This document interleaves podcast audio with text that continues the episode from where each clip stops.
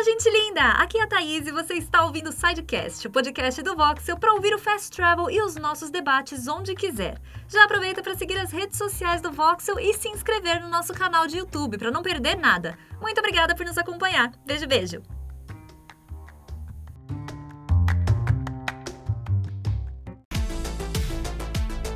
Fala pessoal do Voxel, eu sou o Juan e hoje é sexta-feira, dia de Fast Travel aqui no Voxel com as principais notícias da semana. Então já deixem seu like, já se inscrevam no canal e é claro, também entre no nosso grupo de Discord, também escutem o Fast Travel lá no Sidecast e agora acompanhem nossas lives lá na roxinha de segundas, quartas e quintas a partir das seis e meia da tarde. Então, sem mais delongas, bora para as notícias!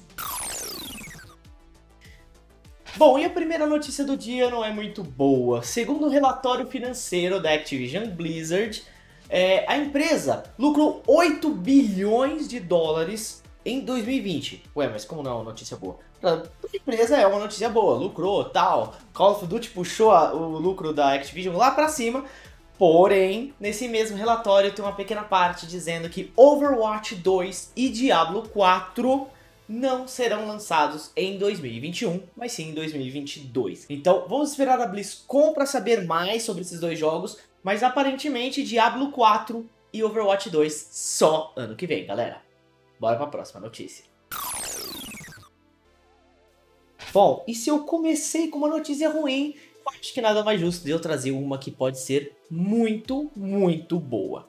É, mas calma, vamos manter nossas expectativas baixas. Isso porque o Akira Yamaoka, que é compositor da série Silent Hill, inclusive da Playable Teaser, né, o do PT, mandou uma no Twitter que ele está trabalhando em algo que as pessoas estão aguardando, que a Konami está trabalhando em algo que as pessoas estão aguardando. Então fica aquela expectativa ali de será que vamos ter um PT? Quer dizer, não o PT, o Silent Hill, Será que vamos ter algo da franquia? O que, que vocês acham? Akira Yamaoka é um cara incrível, faz composições de música maravilhosas que dão muita tensão às cenas.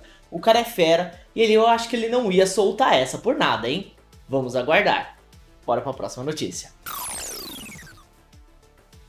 Bom, gente, nas últimas semanas, muitos usuários do PlayStation 5 foram reclamar sobre um problema que o console estava dando. Não é exatamente o problema do console, mas na instalação de jogos retrocompatíveis do PlayStation 4. O que, que acontecia? A pessoa ia lá, principalmente com, os, com as mídias físicas, tá? Eles iam lá, colocavam seus discos, colocavam para instalar a versão de PlayStation 5, porém a versão instalada era de PlayStation 4, retornava para a geração anterior.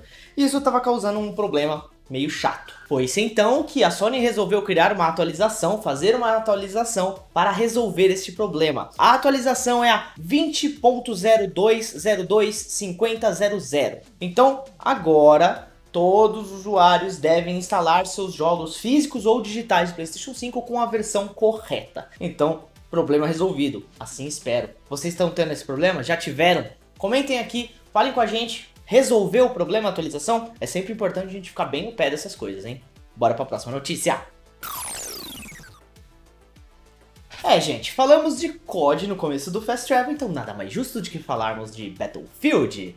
Exatamente, isso porque no começo deste mês teve uma reunião de investidores lá na EA e Andrew Wilson, que é um diretor executivo da EA, falou sobre o novo Battlefield. Ele vai se passar na era moderna, ou seja, não teremos mais Segunda Guerra, não vai ser Primeira Guerra, nada de Guerra Fria. Vai ser atual, as batalhas serão atuais. Só que não temos muitas informações agora. As informações de lançamento serão passadas provavelmente no segundo trimestre de 2021. Então lá para março a gente vai ter um trailer oficial, um trailer de lançamento, algo assim. Uma coisa que não foi falada também nessa reunião é que se o jogo será feito para as gerações anteriores, PlayStation 4 e Xbox One. Eles só falaram que o jogo usará todo o poder possível da nova geração. Então, galera aí que está jogando na geração anterior, aguardem um pouco, mas provavelmente vai ser lançado sim, tá? Eles não vão perder a base de jogadores criados na geração anterior. Então, é isso aí. Esse foi o Fast Travel dessa sexta-feira, com um pequeno enquadramento novo, porque o apresentador deixou de ser Mukirana e comprou um tripé para sua câmera. Mas enfim. É, não se esqueçam de seguir a gente nas redes sociais, as minhas estão aqui embaixo. Curtam o canal, curtam os vídeos, comentem, entrem na aba comunidade, falem com a gente, perguntem. É sempre muito legal a participação de vocês aqui com a gente, dizendo o que vocês querem ver aqui no canal. Não se esqueça também que agora nós temos lives três vezes por semana lá na roxinha, hein? Então, bora lá. Obrigado a vocês também que estão ouvindo pelo Sidecast. Eu vou ficando por aqui e até a próxima. Tchau, gente!